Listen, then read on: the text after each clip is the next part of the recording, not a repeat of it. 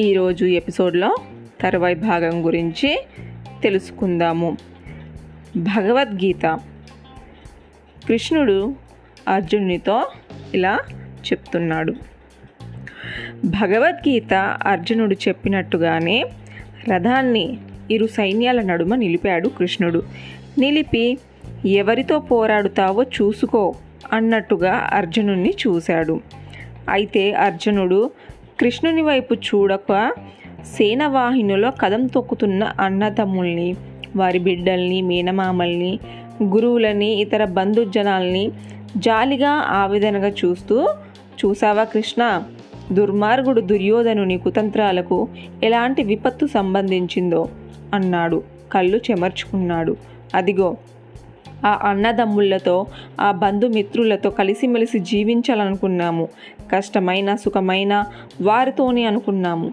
అలాంటి వారే ఇప్పుడు యుద్ధానికి రా రమ్మంటూ తొడలు చరుస్తుంటే తట్టుకోలేకపోతున్నాను. కృష్ణ యుద్ధము చెయ్యాలనిపించడం లేదు అన్నాడు. తాతలని తమ్ములని ఆచార్యులని ఆలోచించగా వారందరిని చంపి చివరకు సాధించేదేమిటి? అయినా వారందరినీ హతమార్చి అందలము ఎక్కడమా? ఎవరు ఆనందిస్తారని? వద్దు కృష్ణ వద్దు. ఈ యుద్ధమే వద్దు అన్నాడు. కుల వినాశనము కూడదంటారు. అందుకని నేను ఈ యుద్ధం చెయ్యను. ఆత్మీయులందరూ అంతరించిన తర్వాత ప్రాప్తించే భోగ భాగ్యాలకు సామ్రాజ్యానికి అర్థం లేదు అంటూ చేతిలోని విల్లును జారవిడిచి తల పట్టుకొని అర్జునుడు కుప్పకూలిపోయాడు. అర్జునుని అంతరంగాన్ని అతని మాటల్లోని ఆంతర్యాన్ని గ్రహించిన కృష్ణుడు సన్నగా నవ్వుతూ అర్జున ఎందుకు ఈ బేలాతనము? యుద్ధరంగంలో కన్నీళ్ళేంటి చెప్పు? తప్పు. నీలాంటి వీరుడికి శూరుడికి ఇది తగదు. లే శత్రువులను చీల్చి చెండాడు. యుద్ధం చెయ్యి అని చెప్పాడు. భీష్మ ద్రోణులిరువరు నాకు గురువులు అస్త్ర విద్యాదాతలు ఆ దాతలపై బాణాలు ప్రయోగించడమా? నా వల్ల కాదు. చేతుల్లో ముఖాన్ని ఉంచుకొని రోధించసాగాడు అర్జునుడు. కాసేపటికి తేరుకొని మోహావేశం వల్ల నిలవలేకపోతున్నాను. ధర్మమేదో అధర్మమేదో తెలుసుకోలేకపోతున్నాను. నువ్వు తప్ప నాకు వేరే దిక్కు లేదు. శరణు అని వేడుకున్నాడు. కర్తవ్యాన్ని ప్రబోధించు కృష్ణ అని అర్థించాడు. అర్జునుని అర్థింపును కాదనగా కృష్ణుడిలా చెప్పాడు. నువ్వు అనవసరంగా ఆందోళన చెందుతున్నావు. పండితునిలా మాట్లాడుతున్నావనుకుంటూ అవి వేవికై లేనిపోని ఆలోచనలు చేస్తున్నావు. పండితులు ఎప్పుడు అలజడి చెందరు అంటూ తత్వజ్ఞాన బోధన చేశాడు. జీవి అంటే శరీరం కాదు ఆత్మ అని తెలుసుకో. ఆత్మకి జననం లేదు మరణము లేదు అలాగే దానికి క్షతి లేదు హాని కూడా లేదు అది శాశ్వతం. శాశ్వతం కానిది శరీరమే. ఈ శరీరానికి బాల్యము యవ్వనము కౌమారము ముసలితనం లాంటి అవస్థలన్నీ శరీరము మనము ధరించే వస్త్రం లాంటిది. చిరిగిపోక తప్పదు. చిరిగిపోతే వేరే వస్త్రాన్ని ధరించినట్టు వేరే శరీరాన్ని ఆత్మ ఆశ్రయిస్తుంది. నాశనము లేని ఆత్మను నువ్వు నాశనము చేయలేవు.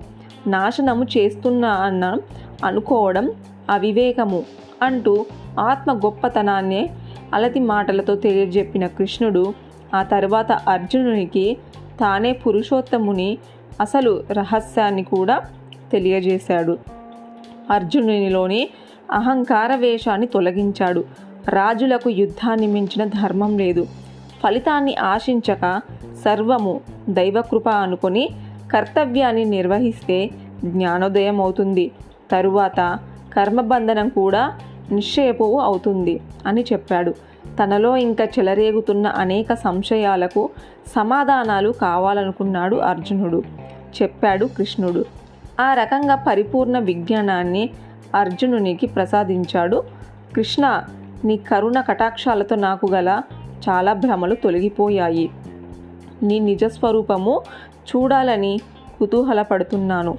దయతలిచి నీ యథార్థ స్వ- స్వరూపము సాక్షాత్కరించేయవా? అని అడిగాడు అర్జునుడు. అందుకు అర్జునునికి దివ్య దృష్టిని ప్రసాదించి స్వస్వరూపంతో సాక్షాత్కరించాడు కృష్ణుడు. లక్షలాది సూర్యులు ఒక్కటైనట్టుగా దివ్యంగా వెలిగిపోతున్న కృష్ణుని విశ్వరూపము సందర్శించిన అర్జునుడు అతనికి సాష్టాంగ నమస్కారం చేశాడు. వేన్నోళ్ళు స్తుతించాడు. ఈ జగత్తి అంతటికీ నువ్వే మూలము. లోకాలు దశలు దిశలు నీ రూపాలే. మెరుపుల వంటి కూరలతో జ్వాల జిహ్వాలతో సూర్యచంద్రులే నేత్రాలుగా నీ ముఖాలు ప్రకాశిస్తున్నాయి.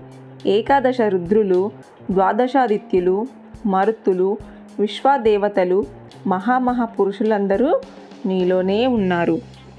తర్వాయి భాగం నెక్స్ట్ ఎపిసోడ్లో తెలుసుకుందాము.